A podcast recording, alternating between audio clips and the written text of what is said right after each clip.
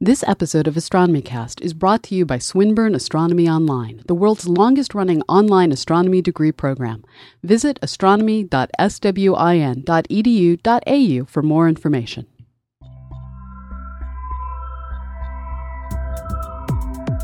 Astronomy Cast, episode 221 from Monday, February 21st, 2011. Geomorphology. Welcome to Astronomy Cast, our weekly facts based journey through the cosmos, where we help you understand not only what we know, but how we know what we know. My name is Fraser Cain. I'm the publisher of Universe Today, and with me is Dr. Pamela Gay, a professor at Southern Illinois University, Edwardsville. Hi, Pamela. How you doing? I'm doing well. How are you doing, Fraser? Good. Finally warming up a little. So Good. Yeah, get ready to come out of the Canadian deep freeze for another summer. So, all right. Well, when we look around our planet, we see a huge variety of landforms mountains, valleys, plateaus, and more. Continents rise and fall over the eons, providing geologists with a history of the planet's evolution. The study of these changes is known as geomorphology, and the lessons we learn here on Earth apply to the other planets in the solar system. Well, I- think, you know, as always, our specific interest is that we're going to really want to talk about how how this all applies to the solar system because there's these lessons that go back and forth but things we learn in the solar system apply back to earth and with earth out to the solar system and it sets our imagination for extrasolar planets. But but let's kind of go back to the basics and and really understand like what is ge- geomorphology It's basically a really long, fun to say word that means the surface of a planet isn't flat due to a variety of processes, ranging from tectonic processes, this is the plates that make up the surface of a planet moving around, to aeolian processes, things getting blown about by the wind, and fluvial processes, which basically means stuff that's been affected by liquids like water. You, you also get igneous processes, which is volcanism. So, all of these different things, basically earth, wind, and fire, if you consider volcanism fire, they have an effect on the shape of the surface of the planet. We don't have perfect spheres. And where we deviate from that perfect sphere, that's geomorphology. And so we're talking about when we look at a mountain or we look at an ocean or we look at, you know, as I said, a plateau or a valley or things like that, each one of those had a history, you know, that that happened over time and there are processes going on. So so you you sort of quickly mentioned a bunch of the processes. Can you give us some concrete examples maybe? Mountains are perhaps as uh, concrete an example as you can get, especially if they're made of granite, just to be punny. So, when you see a mountain, those mountains are typically formed by two different processes. You either have a volcanic mountain, which means that there was a hole in the Earth's crust, and up out of the hole rose magma that eventually broke through the surface and built up and built up and built up and built up, forming that large hill mountain, that deviation from a sphere that you see on the horizon. Now, most mountains, however, things like the Alps, the Rockies, these are formed where two plates, two pieces of the surface of the earth have collided together and have in the collision folded up, sort of like when two cars have the misfortune of running into each other, their hoods crinkle up. Well, this is the exact same thing as that crinkled hood. It's just a crinkled plate on the surface of the planet Earth. And and some of these processes, I guess there's the processes that build things up and then there's the ones that wear them down. Right. And the things that wear things down are primarily on the surface of the earth, the wind slowly wearing away at the surface, rain slowly eating away at the surface, rivers flowing across the surface and cutting into them. So, this is where the aeolian and the fluvial, the air and the water processes cut into the surface and change its shape. And I guess where this is really interesting to us is that when you take this concept, you know, mostly developed to understand Earth's changes, and then you apply it to the other objects in the solar system, then the rules get different. I mean, we look at the moon, the moon has no air, moon has no water. The morphology of the moon is driven in, in a very different way. Right. So on the moon, I wouldn't say that something was mostly eroded due to water or air, but rather on the moon, we still have things wearing away at the surface. The astronauts' footprints aren't actually permanent, they're just permanent on the scales of, well, nations and civilizations. Over time, the slow pitting of the surface of the moon by micrometeorites will eat away at small features. Over time, you'll also get rather dramatic feature changes when the moon gets hit with asteroids, with comets, with basically rocks bigger than micrometeorites. And so the the primary so I guess what's both building up the landscape and tearing it back down again is purely just impacts. Exactly. And this is the way it is today. But in the past, the moon did have volcanism. This is something that's kind of hard to think about. We we don't think of the moon as being geologically active in the same way that we see Iceland and Hawaii and Indonesia as ge- geographically active. But if you pore over the high resolution images of the moon that are coming down from the Lunar Reconnaissance Orbiter and the other orbiting missions, uh, Kaguya, for instance, Chandrayaan, these missions are revealing shield volcanoes, the same sorts of things that we see on the surface of our planet. They once were active on the moon. Lava tubes exist on the moon. The mare, that's that's just dried lava or solidified, I guess is a better word. So, our moon, while currently very, very dead, in the past did have an active history. And then let's compare that to some other world, like maybe Enceladus. Well, in Enceladus, here we have an, an icy body that is as close to a perfect circle, perfect sphere as, as you can get. And this is because all those crater impacts that it's it's definitely had in the past. It's part of the solar system. It's been hit. They've all been filled in by ice.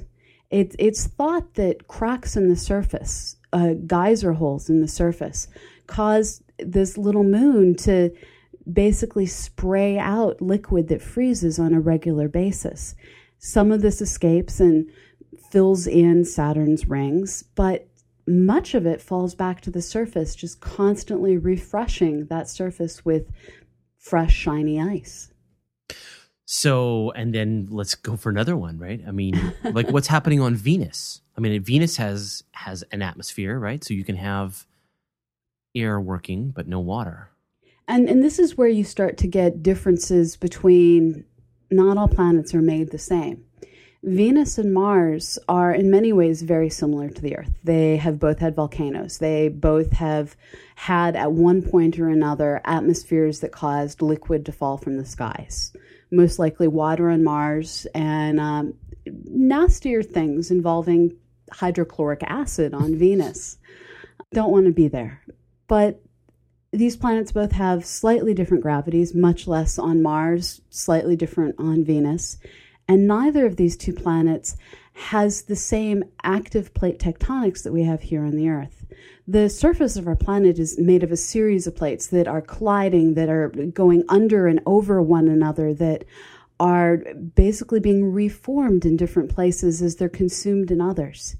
This constant moving of the plates causes the Ring of Fire with its earthquakes uh, all around Alaska and Japan and Indonesia and South America those sorts of events don't occur on Mars or Venus.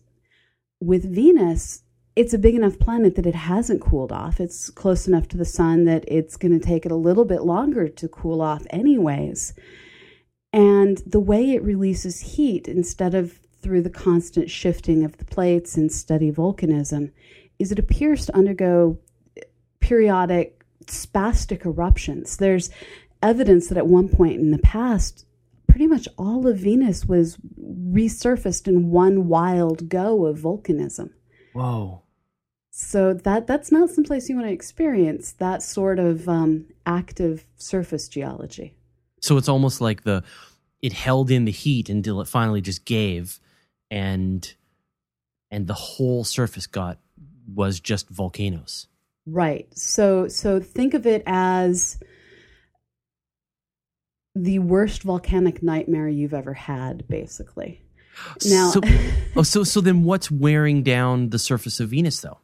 So on Venus, you do have rain. It, it's more acidic. It's it's a greenhouse effect. So you do have all right, of have these sulfuric acid raining down, right? right. All these nasty hydrocarbons are causing all sorts of nasty chemicals to literally rain from the sky, and those affect the surface. You also have cratering.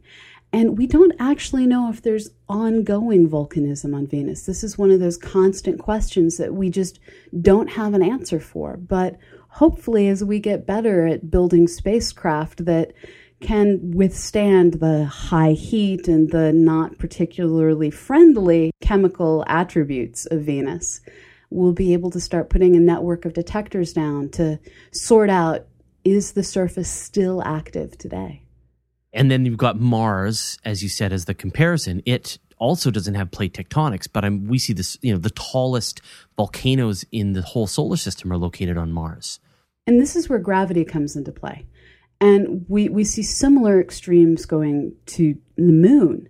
Here on the Earth, if you try and build a mountain too big, gravity pulls it down. Everest is about as big as you can due to the properties of dirt, rock, soil, and gravity combined, Everest is about as big a mountain as you can get on the planet Earth. But on Mars, where there's a lot less gravity, it's possible to build things a whole lot higher. Thus, we have Olympus Mons. Now, here on Earth at the same time, if you try and dig too big a hole, the sides will start slumping in. Well, on the moon, things like the Aitken Basin, these are much deeper than any canyon, ravine, or pit found on the surface of our planet. And that's because on the moon, you have much less gravity there as well. So when we look at Mars, we're seeing a surface that doesn't have the same gravitational effects. So we see valleys that are deeper, we see volcanoes that are higher. And all of this is what happens when you have, at least temporarily in your past, the same rain that we experience on the earth. Thus, you had the cutting of the canyons and riverbeds found all over the planet. And you have volcanism that's able to build the largest volcanoes in the entire solar system.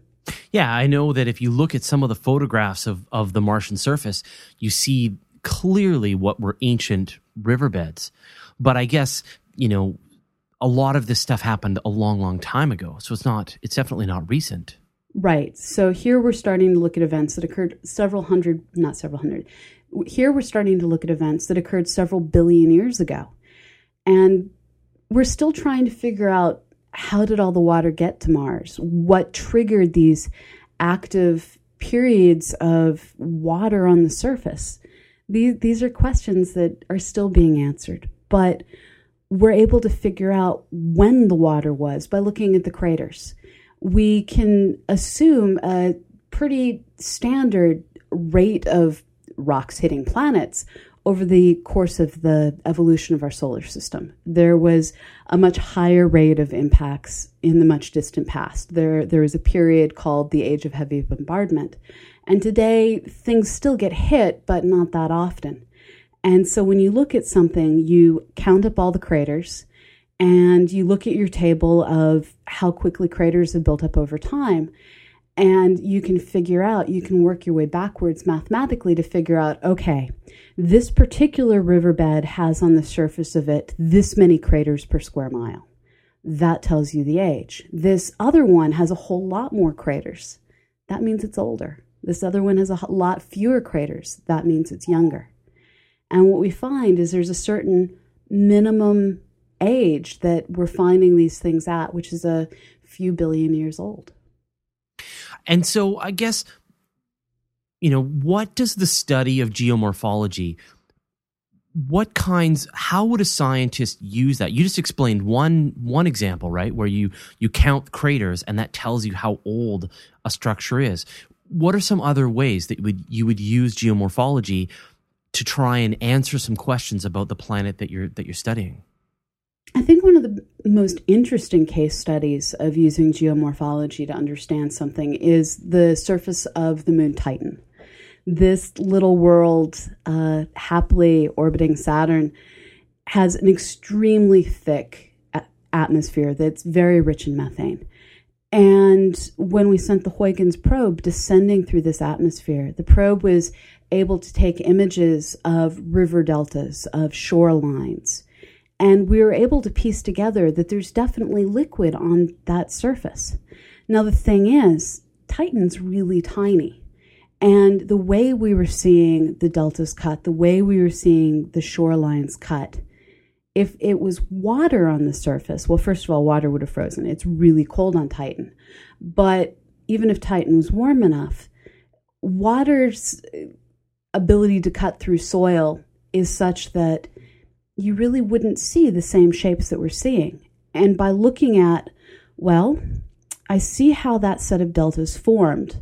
I can use radar to figure out the alti- the elevation changes from one place to another.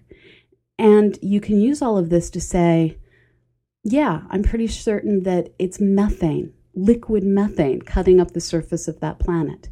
So by combining the properties of the rocks that make up Titan, the ability of liquid methane to eat through soils, the gravity at the surface of Titan, we were able to build theoretical models that matched what was actually observed. And that's just kind of neat to think about. And it all it tells you sort of what else to look for. Right. And we can extend this across the solar system. So when we look at Io and we see its massive volcanism, that tells us something about the temperatures inside that moon. This is a moon of Jupiter.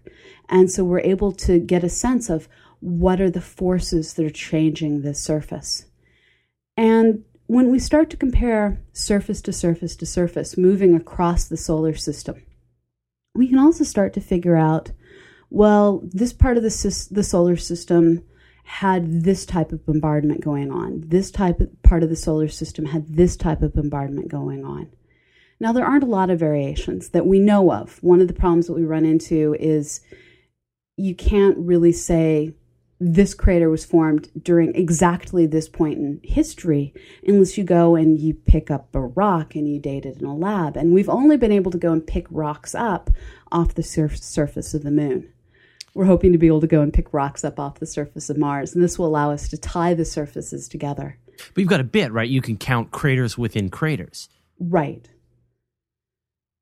at the same time, it's it's just making sure we understand that what we're saying is true of Mercury and true mm-hmm. of Mars is at the exact same time true. Because you can kind of imagine that there's that possibility that you had during year A, I don't know, I'm going to make up numbers. During year A, you had 20 impacts a year it, at Mercury, and during year B, you had 20 impacts a year at Mars. And they both proceeded to have fewer and fewer in subsequent years in the exact same way, where a certain number of years later, instead of having 20, they had 10, but that certain number of years later had a different starting point. And so we don't know if the rates at which impacts have slowed down has the exact same zero point, the exact same this many this year, this many this year from planet to planet to planet. And this is why we want to go pick up rocks. Right, because maybe certain if the inner planets might have been hit for longer, harder, or the outer planets, or if you're near near Jupiter, you got an extra beating later. So it just depends. And comets melt as they come into the inner part of the solar system. So right. maybe you have that affecting things. There's there's a lot of things that we're still trying to figure out. And at a certain level, geomorphology is all about curiosity because let's face it, volcanoes and impact craters are both just really cool.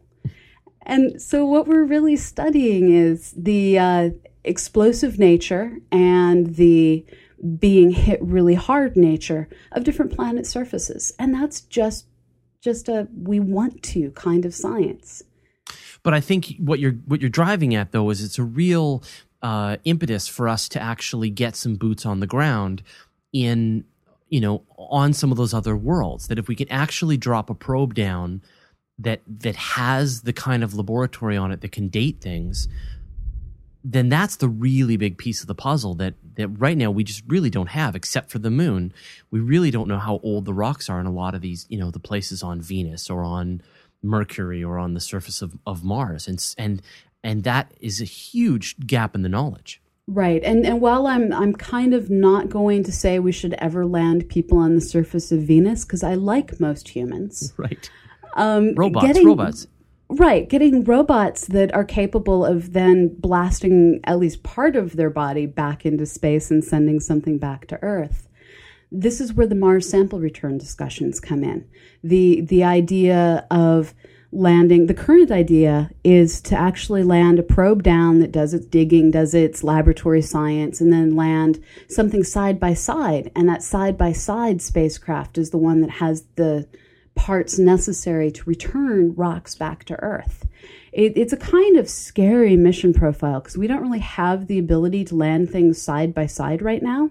We sort of have the ability to land things within very large landing ellipses. And if you want two robots to be able to interact with one another, we need to get those landing ellipses much, much smaller. But this is why we fund research and development as well as science. And there's one whole class of uh, erosion that happens here on Earth that just doesn't happen that we know of anywhere else, which is biological impact. Right. Right. We have trees and plants and animals tearing the Mining. landscape apart. Yeah. Humans It- mining. right. Right. I, it, it's really amazing to fly over the continental United States. And I'm using this as a primary example because in flying over Europe, I haven't seen pit mining the same way I see in the United States. You'll be flying across the country, and if you've ever done Moon Zoo or any other surface morphology project for citizen science, be a Martian click workers.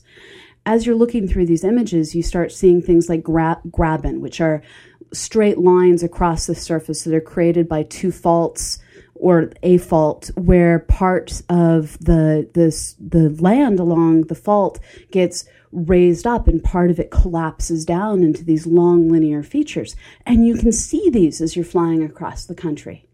And you can see the dried up shorelines of ancient oceans. And you can see mountains and volcanoes. But then you see the granite quarries. You see the pit mines. You see the mountains that have had their tops removed to get at coal and you start to realize that human beings especially when you start looking at some of the giant mines that exist in i think it's south africa that has the really big pit mine as you start to look at these images, you realize human beings can have just as consequential, I'm not going to say damaging, but just as consequential impact on the landscape as a volcano can. Yeah, yeah.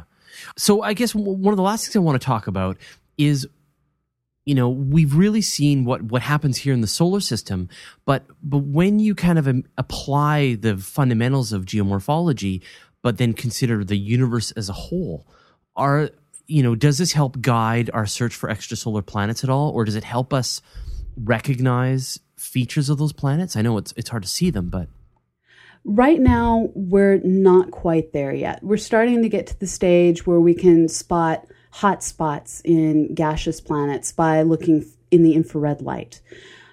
But in terms of being able to do more than say, well, this planet has both light and dark albedo features, both areas that are highly reflective and not highly reflective. We're a long ways from being able to say, ah, volcanoes on another planet, unless we're doing spectroscopy of their atmosphere. But what's interesting is as we start to look at all the crazy places that planets put themselves in this universe, there's planets out there that have to have unimagined features on their surface because of the weird tidal effects, the weird uh, scrunching that they're affecting, that they're experiencing due to orbits that take them just way too close to their parent star. So if you can imagine taking something the size of Earth and putting it on an orbit much, much smaller than Mercury's, that's even a little bit elliptical, that difference in the gravity it experiences at its closest point and its, its furthest point is going to cause radical effects that make what's happening on Io look just like pretty afternoon sparklers. Hmm. And and so we can imagine that there's things out there that we can't even imagine.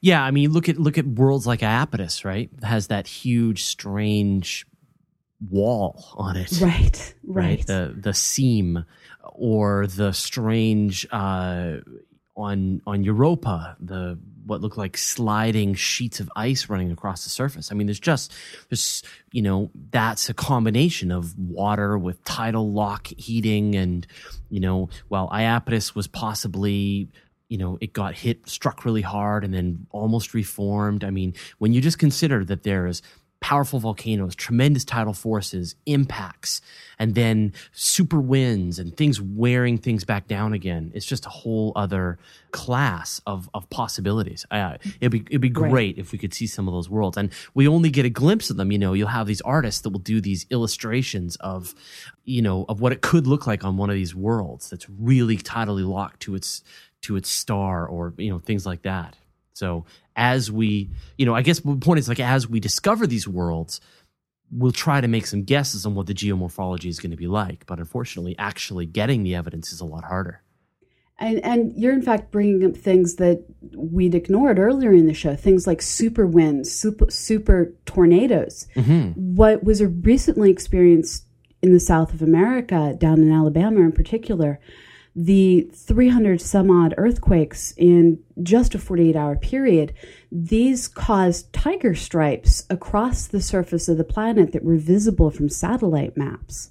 These are some of the most amazing images because you can actually see just stripe after stripe after stripe, all running roughly parallel to one another, caused by these tornadoes. Now, you can imagine a planet that is in a situation where it has a different type of star, it's in a different location compared to its star, and has much greater temperature extremes, and thus has much more powerful tornadoes that don't just tear paths of destruction, but actually gouge paths of destruction across the surface of their planets yeah i mean and you can imagine you know uh, things in our our own ancient history right like you've got there was a time when the whole earth was covered in ice you know and then you've right. got to imagine what's the geomorphology uh, there scraping away the the undersurface you can imagine worlds that are that are all water right have no no surface land at all but you then know? you have geomorphology under the surface. Under the surface, right? Exactly. Not under, under the, sur- under the water. Under the water. Yeah. You know, you could have like you have underwater currents that are pushing. Oh, it's there's just so many possibilities, and each one is both interesting in in sort of what stories it tells you about the planet, and also what is you know it can also tell you what you might expect to see in other worlds as well. I'm, it's really exciting. And if you like to look out windows of airplanes, learning geology can both enrich and destroy this experience for you. It's sort of like learning vectors and playing pool. Once you've learned vectors, you can play pool much better, but then you can't stop calculating vectors. And once you start learning geomorphology, as you fly across the continents, looking out your window, you're able to go, ah, graben, ah, scarp, ah, and identify Tiger all stripes, the features. Yeah. Right, exactly. Oh, hurricane damage. Yeah, yeah, exactly. Cool. All right. Well, thanks a lot, Pamela. It's been my pleasure, Fraser. This has been Astronomy Cast, a weekly facts based journey through the cosmos. Show notes and transcripts for every episode are available on our website. Check it out at astronomycast.com. You can send us any comments, questions, or feedback to info at astronomycast.com. We read every email. The show is a nonprofit educational resource provided by Fraser Cain and Dr. Pamela Gay. We're supported through the kind donations of listeners like you. If you enjoy Astronomy Cast, why not give us a donation? It helps us pay for bandwidth, transcripts, and show notes. Just click the donate link on the website. All donations are tax deductible for U.S. taxpayers. You can support the show for free too. Write a review or recommend it to your friends. Every little bit helps. Click support the show on our website to see some suggestions. To subscribe to the show, point your podcatching software at astronomycast.com slash podcast.xml or subscribe directly from iTunes. Music is provided by Travis Searle. The show is edited by Preston Gibson. Astronomy Cast is produced at Southern Illinois University, Edwardsville, with generous support from Universe Today.